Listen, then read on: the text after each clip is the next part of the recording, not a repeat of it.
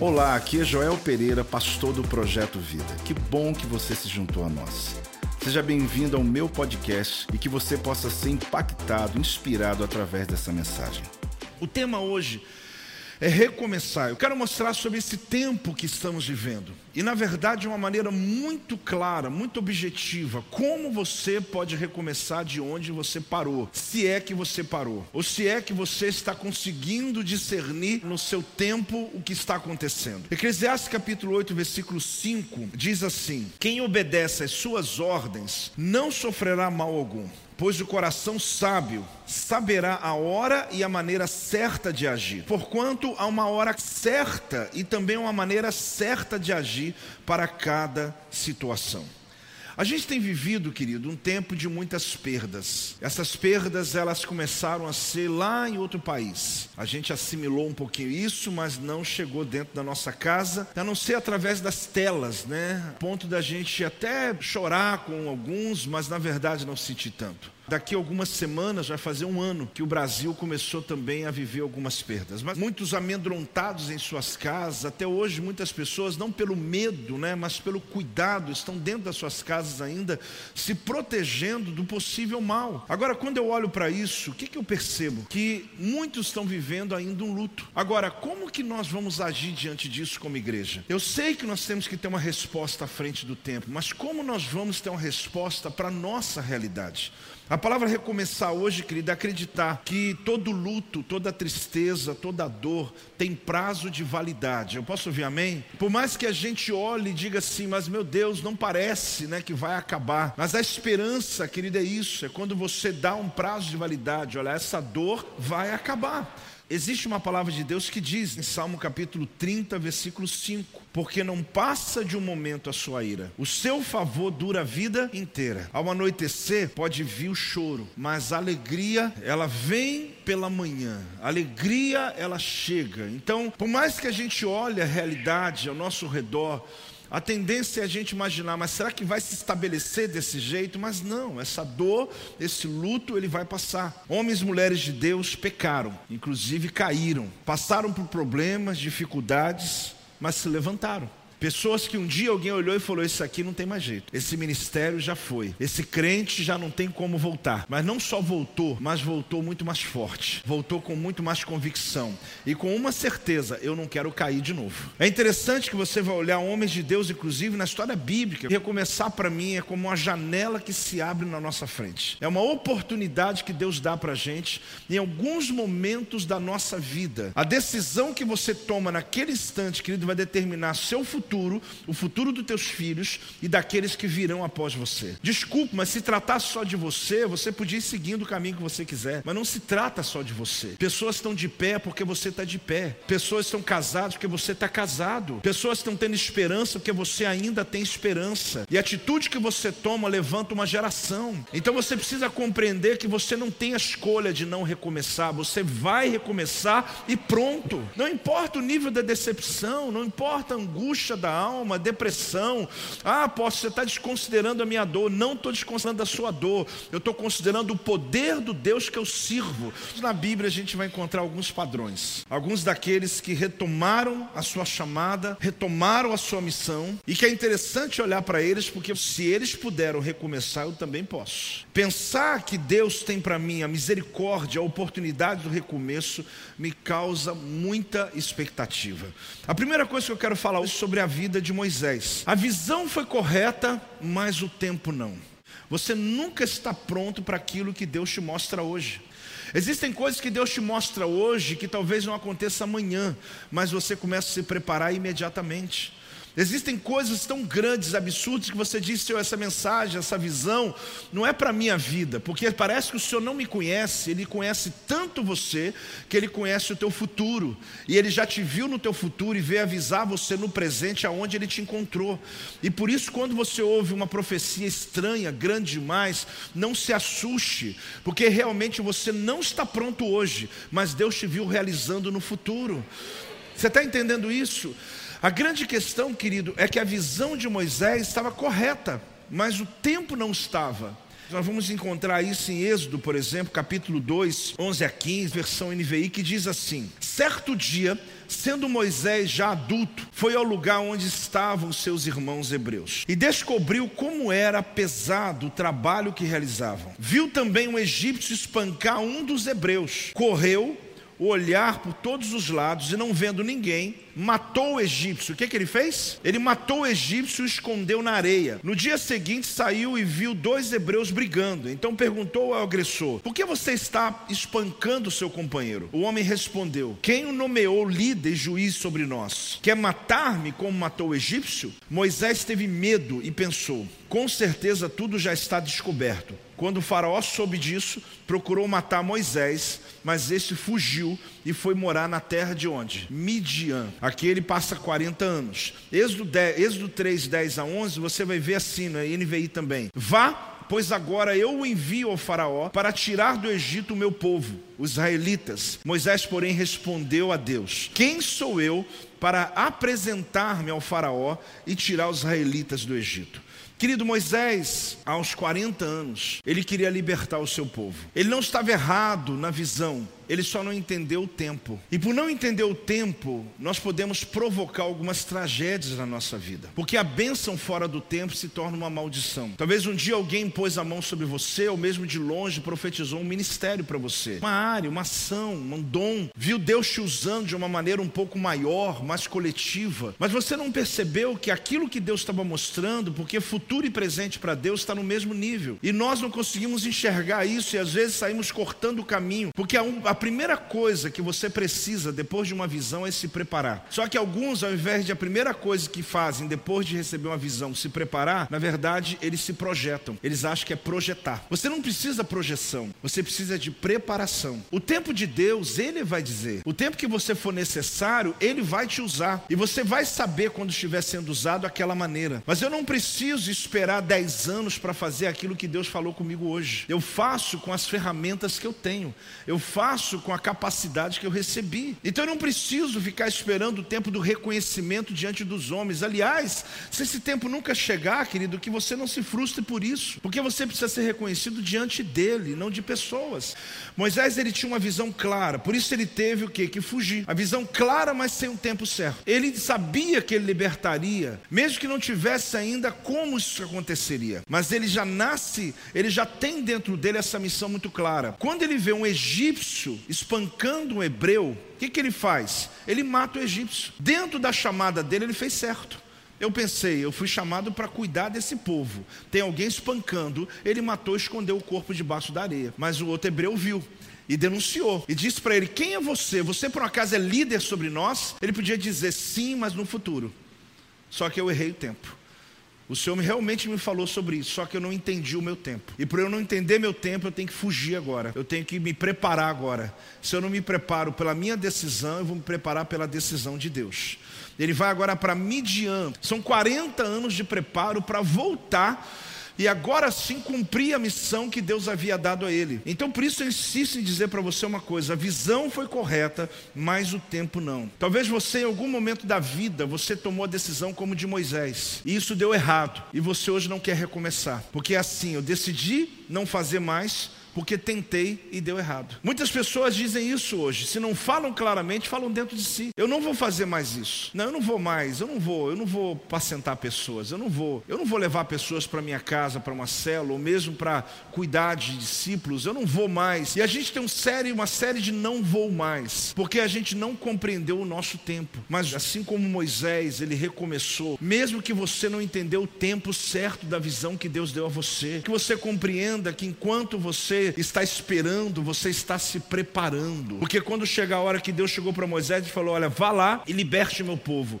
ainda ele não considerou-se pronto. Porque por mais que você se prepare, você sempre vai dizer: Deus, eu não tenho ainda a capacidade. Mas quem sabe o tempo certo para você é Deus. Quando ele te chamar, fique tranquilo, é porque você está pronto sim para realizar uma grande missão nessa terra. A segunda história, querido, eu te pergunto uma coisa: ficar chorando pelo que perdeu ou conquistar de volta. Muitos de nós já passou por situações como essa de Davi, quando ele saiu com seus 600 soldados para vencer uma batalha pelos filisteus, e ele volta para casa para uma cidade chamada Ziclag. E quando ele chega, diz a palavra que Davi e os seus soldados, quando eles retornaram da batalha, as suas mulheres, seus filhos, todos os seus bens haviam sido sequestrados na cidade de Ziclag. Havia sido totalmente queimado o que sobrou, então eles começam a chorar. Eles choram muito, mas em seguida foram atrás do exército inimigo. Lutaram, venceram, recuperaram as suas famílias, todos os seus bens. Em seguida,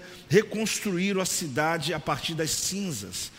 Essa história, querido, deu-se no governo de Davi. Aliás, ainda, né, ele está num momento ministerial, onde ele está na sua transição para assumir o seu governo, porque na verdade, entre a promessa e o cumprimento da promessa, ele teve muitos empecilhos, muitos desafios. E um deles foi quando ele está com seus valentes numa batalha. Ele volta encontra a cidade dele destruída. É alguém que foi realizar algo, saiu para trabalhar, saiu para vencer, saiu para conquistar, saiu para trazer provisão para casa. E quando você chega, sua família está detonada, tua família está destruída, teus filhos foram sequestrados. Talvez aqui fisicamente, mas hoje em dia emocionalmente. Nesse texto eu quero só falar de um tema, de uma área. Davi percebeu que o povo começou a chorar.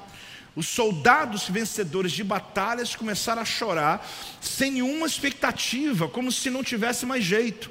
Davi também começou a chorar. E o líder, quando chora, sabe o que acontece, né? Tentar apedrejá-lo. Porque a gente chora, mas o senhor não chora, não, pastor. E a gente não entende que Deus ele faz profetas, mas ele não desfaz o homem. Ele faz pastores, mas não desfez o homem aqui ele faz evangelistas, ele faz pessoas muito prominentes no Evangelho, mas ele não desfez a tua humanidade. Então, alguém está entendendo ou não? E às vezes nós não permitimos que alguns chorem. Alguns pais de família às vezes não choram, ou, seja, não, não demonstram a sua fraqueza, porque como ficarão as pessoas ao nosso redor, como meus filhos, como minha esposa vai ficar. E Davi percebeu quando ele começou a chorar, ele logo enxugou as lágrimas, porque ele não tinha esse direito. Mas tudo bem, ele consulta o Senhor. O Senhor diz para ele: vai na batalha, você vai vencer a batalha e você vai recuperar tudo que roubaram de você. E Davi pegou os 600 soldados e começou a correr. No meio do caminho, querido, 200 deles, valentes, hein, falou: a gente não aguenta. Mesmo o filho sequestrado, mesmo a esposa sequestrada, mesmo o inimigo irado contra o inimigo, eles chegaram num nível de exaustão tão grande. Você deve imaginar como foi grande, porque para um homem desistir de uma corrida para recuperar os seus filhos, é, sequestrados, ele está no limite que pode chegar o homem, mas eles pararam. E Davi pegou os outros 400 e falou: Vocês aguentam? Aguentam. E foram. Chegaram exaustos, mataram o inimigo, recuperaram o despojo, trouxeram a esposa, filhos para casa, restauraram a cidade, porque você decide uma coisa: quando a tragédia bater a tua porta, vai ficar chorando, reclamando, culpando alguém, ou você vai decidir correr atrás e recuperar tudo aquilo que o diabo te roubou. Essa é a palavra de recomeço que Deus tem sobre a tua vida. Você vê um Moisés que entendeu o tempo, aliás, que recebeu a visão, mas não entendeu o tempo. Você vê Davi, querido, que mesmo batalhando pela vida, encontrou sua família sequestrada. Ah, querido, o terceiro. O terceiro eu quero falar sobre Jonas.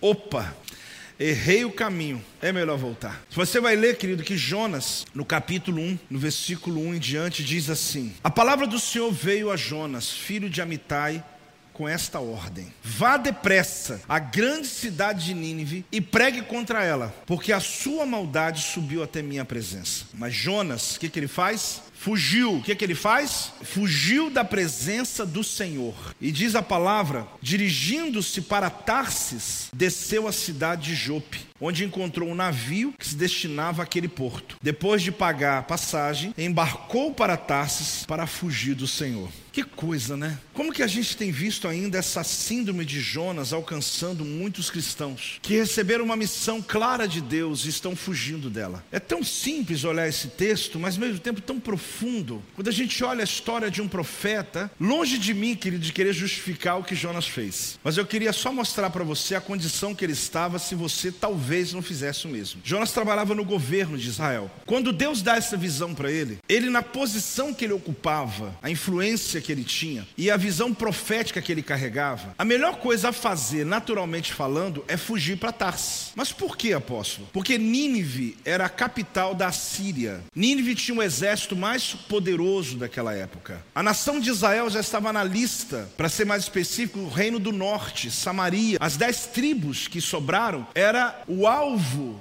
da Síria, que tinha sua capital Nínive. Então Deus fala assim: Jonas, se você não pregar em Nínive, eu destruo eles. Sendo que Nínive está para vir contra nós e acabar com a gente. O que, que, você faria? Talvez você sempre falou mal de Jonas, né? Mas a grande questão não foi só a desobediência. Ocupando a posição dele, ele falou: Deus, que se lasque esse povo. Porque se eles estiverem saudáveis, eles vão acabar com a gente. Então a grande oportunidade é deixar eles no, nessa vida de pecado, a ira de Deus vai cair sobre eles, eles vão ficar tão fracos que a gente vai ficar bem. Mas a grande questão é que Deus sempre tem planos e os planos de Deus não serão mudados. Não importa se era o inimigo, Deus queria resgatar aquele país. A minha ideia não é defender Jonas, mas é pelo menos te mostrar que talvez eu ou você teríamos tomado uma decisão muito parecida. Então Jonas ele paga sua passagem e vai. No meio do caminho eles têm uma tempestade. Então Jonas, o único jeito daquela embarcação foi lançar Jonas ao mar. Quando lança Jonas ao mar, a tempestade acaba. Então ele é engolido por um peixe peixe, e ele passa ali dentro desse ventre do peixe, onde depois ele escreve um salmo da angústia que ele viveu como da morte. Ele foi então vomitado pelo peixe numa praia, e ele vai andando até a capital da Síria e prega. Quando ele prega, nem ele acreditou. Mas quando você está no chamado de Deus, querido, é só cumprir o que Deus mandou, e Deus vai lhe usar. E ali ele começa a perceber que a pregação dele provocou tanta mudança que entrou em jejum o rei, o povo entrou em jejum, os comandantes do exército entrou em jejum, e mais, até boi entrou em jejum cachorro, gato,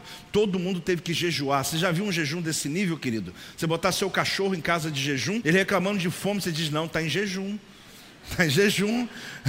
A Bíblia é muito clara sobre isso, porque eles se arrependeram, e o arrependimento tirou a ira de Deus sobre eles. E ali Jonas, querido, ele entendeu muito bem que não adianta fugir da presença de Deus. Tem muitos servos e servas de Deus no ventre do peixe, tem muitos servos de Deus vivendo esse momento, por quê? Porque não entenderam ainda que em algum momento Deus vai te vomitar, vai te colocar, para você ter oportunidade de recomeçar aquilo que Deus falou lá atrás. E a palavra é recomeço. Deus está te preparando para esses dias, porque o Senhor precisa de você. Pode dar uma salva de palmas ao Senhor, pode dar um glória a Deus em nome de Jesus. A quarta coisa que eu quero falar é sobre Elias. Deus faz uma pergunta para Elias: O que você está fazendo aqui? Essa pergunta, feita qualquer pessoa, querido, pode causar um nível de constrangimento. Agora você imagina o próprio Deus que conhece a tua vida muito bem e o teu propósito. Não preciso nem dizer para você que Elias estava completamente fora da vontade de Deus. Porque quando Deus te pergunta o que você está fazendo aqui, meu irmão, pode acreditar, é porque não é o lugar que você devia estar. Essa pergunta já lhe foi feita, mas você não ouviu. Mas houveram lugares que nós já estivemos que Deus falou: Eu não te mandei vir aqui. E depois nós mandamos ainda a conta para para Deus, dizendo: Deus, mas aconteceu tal situação naquela festa, naquela viagem que eu fiz, naquela decisão que eu tomei. E Deus, antes de qualquer coisa, falou: Mas eu não te mandei. Você que decidiu. Você que achou que era o melhor. Mas você não me perguntou o que eu achava a respeito. Na verdade, querida, a história de Elias é para a gente ter muito temor. Porque, no mínimo, a gente olhar um homem tão usado por Deus e mostrando essa humanidade que a gente vê na sua história. Elias ele enfrentou 850 profetas de Jezabel. Esses profetas, querido, no Monte Carmelo, eles foram envergonhados diante da presença plena que Deus teve quando Elias orou e o fogo caiu. Elias manda matar os profetas de Baal, esses profetas que serviam o governo de Acabe e o governo de Jezabel, um governo completamente comprometido com o inferno. Mas é interessante, querido, que o Elias do capítulo 18 é completamente diferente do capítulo 19 de 1 Reis. A gente olha para Elias e diz: Uau, que surpresa, né? Um homem tão usado por Deus no capítulo 18 e no 19 19 se esconde dentro de uma caverna, é porque Deus fez o profeta, isso está decidido. Mas Deus não desfez o homem que estava atrás daquela carcaça. Mas Elias mudou do 18 para o 19, e do 19, a partir do versículo 15, ele também começa, 1 Reis, capítulo 19, 15, ele começa a recomeçar, ou seja, a restituir, ele começa a, a, a voltar ao seu propósito, por quê? No capítulo 19, versículo 11, Deus fala: sai daí. Ou seja, não fica no lugar onde estão te matando. Quando chega no capítulo 19, versículo 18, ele descobre que ainda havia coisa para fazer. E se há coisa para fazer, eu não posso desistir. O que levantou Elias de uma depressão não foi só o pão e a água que ele comeu e bebeu, mas foi o destino o sentido de missão que Deus entregou para ele. Vai lá e levanta um discípulo, vai lá e unge o próximo rei. Você sabe o que é um profeta ungir o próximo rei? Você sabe o que é um próximo um profeta levantar um discípulo para ter o seu legado? Ele entendeu que ele não podia parar ainda, porque ele não terminou a missão dele. Eu vim dizer e mandar esse recado do céu, de Deus sobre a tua vida, querido. Você pode até achar que terminou, mas não, a missão não terminou ainda. Há muito que você de fato precisa fazer. Deus lhe deu um legado para realizar, e você precisa entrar nesse propósito de Deus ainda ainda havia coisa para fazer.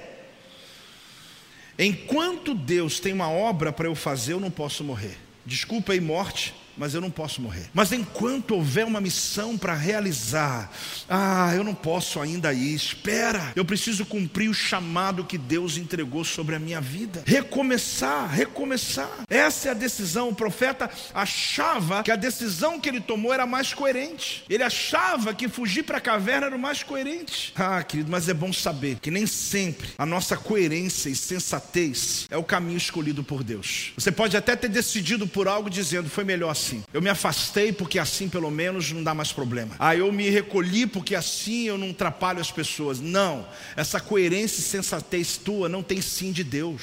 Deus chegou para Elias e falou: Volta para o lugar que você estava. Irmãos, a palavra é muito clara. A palavra é muito clara. Porque o que, que dizer? O que você está fazendo aqui? Volta pelo caminho de onde você veio. Olha a frase de Deus. O que você está fazendo aqui? E você fala assim: Deus, eu achei, você achou, meu filho, mas volta para o caminho de onde você veio. Vai lá, onde te mandei vir para cá.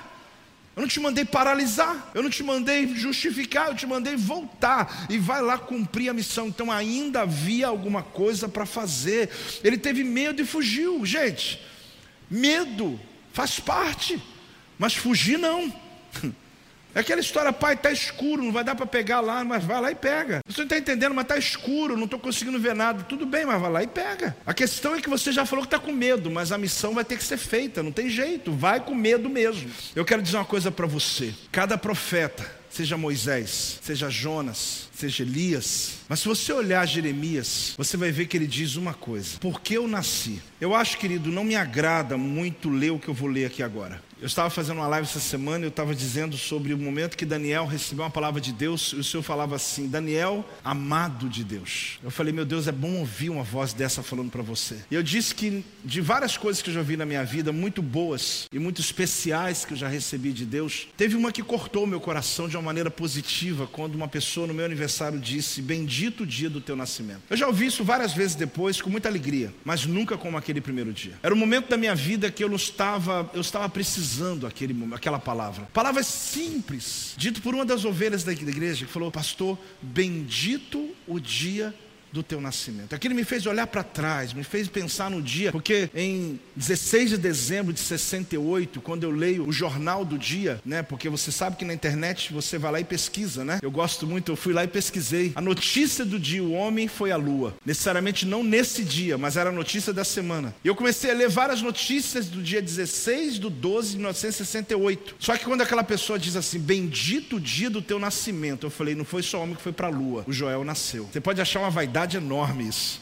Mas foi o sentimento que eu tive na hora. Nasci naquele dia, foi o meu dia. Agora você imagina se isso é tão prazeroso e você vê um profeta, aonde ele diz, em Jeremias capítulo 20, versículo 14, preste atenção porque parece que é outra pessoa, mas é esse. Maldito dia em que nasci. Não me agrada ler uma coisa dessa. Não seja bendito o dia que me deu a luz a minha mãe. Maldito o homem que deu as novas ao meu pai. Aquele que correu e disse é menino, porque isso no, na cultura judaica ele disse: O mensageiro que correu para dizer para meu pai que eu sou o menino, nasci, maldito ele seja, maldito minha mãe, maldito meu dia, dizendo: nasceu-te um filho, alegrando com isso grandemente. Seja esse homem como as cidades que o Senhor, sem ter compaixão, destruiu. Ouça ele, clamou pela manhã e ao meio-dia alarido. Ou seja, esse indivíduo que deu a notícia, coitado dele. Por que não me matou Deus no ventre materno? Por que minha mãe não foi a minha sepultura? Ele falou: por que, que o ventre da minha mãe não foi o caixão e a gente foi enterrado junto, eu e ela? Por que minha mãe não foi minha sepultura ou não permaneceu grávida perpetuamente? Ou seja, por que, que eu nasci? Por que saí do ventre materno tão somente para ver o trabalho, tristeza e para que se consumam de vergonha os meus dias? Não me agrada ler isso. A única coisa que me faz ler esse texto é ver os depois, ou depois, de um homem que passava por um momento na vida que a sua profecia se via de escárnio, que era rejeitado por aquilo que Deus entregou para ele, que as visões que Deus havia entregado não eram boas para entregar ao povo, porque a destruição viria contra a nação de Israel. O povo não queria ouvir. Ele profetizou, querido, 70 anos de exílio. Você quer profetizar o exílio para alguém? Você quer chegar para alguém e dizer: você vai ficar preso durante 20 anos, mas depois vai melhorar? Você quer levar uma profecia para uma casa dizendo teu filho vai morrer daqui uma semana. Você quer levar uma profecia para alguém dizendo, olha, essa família toda vai ser destruída. Ninguém quer ser o profeta do caos. Mas ele, Jeremias ele disse, meu Deus, para que, que eu nasci? Eu nasci só para chegar às pessoas dizendo o mal que virá sobre elas. Mas Deus tinha um plano na vida de Jeremias. Deus tinha um plano no meio do caos, querido, para mostrar que ele é soberano sobre todas as coisas. Mas mesmo o homem usado por Deus disse, maldito o dia do meu nascimento. Isso não é álibi para você sair daqui hoje dizendo, eu vou fazer o mesmo que Jeremias. Não! Você vai dizer, bendito Bendito o dia que eu nasci. Vamos falar juntos? Bendito o dia que eu nasci. Se você olhar a notícia do dia, a melhor notícia que teria que ter entrado no jornal é o teu nascimento na primeira página. Por aquele dia estava nascendo um libertador, uma libertadora, um homem de Deus, uma mulher de Deus, que levantaria uma geração de filhos prósperos, uma geração abençoada, que venceria nessa terra e que vai influenciar essa terra. Bendito o dia do teu nascimento. Hoje Deus declara recomeço sobre a tua vida, recomeço sobre a tua vida. Ah, dá um glória a Deus, querido, dá um glória a Deus em nome de Jesus. Eu olho essas histórias eu termino dizendo uma coisa para você e vocês aqui em casa. Mas e a nossa vida? Talvez um dia você pensou em desistir. A gente ficaria aqui uma manhã inteira acessando outros líderes. Davi, outros líderes, Josué. Porque parece que todos eles tiveram um momento de decadência. Porque na Bíblia Deus deixou um, recado para nós. Não tem super-homens ou super-mulheres. Na Bíblia não tem, querido. Não tem esse pessoal. Pode até alguém ler com essa visão lúdica, mas na Bíblia só tem um vencedor, Jesus. Pode ler todos os personagens, só tem um vencedor, Jesus. Nunca pecou, cumpriu a sua missão, não desistiu dela e foi até o fim. Este é o meu podcast. Você pode acompanhar meus conteúdos diários no Telegram e as mensagens completas no meu canal do YouTube. Não se esqueça de me seguir no Instagram. Compartilhe essa mensagem com outras pessoas e lembre-se: quem se adianta, governa.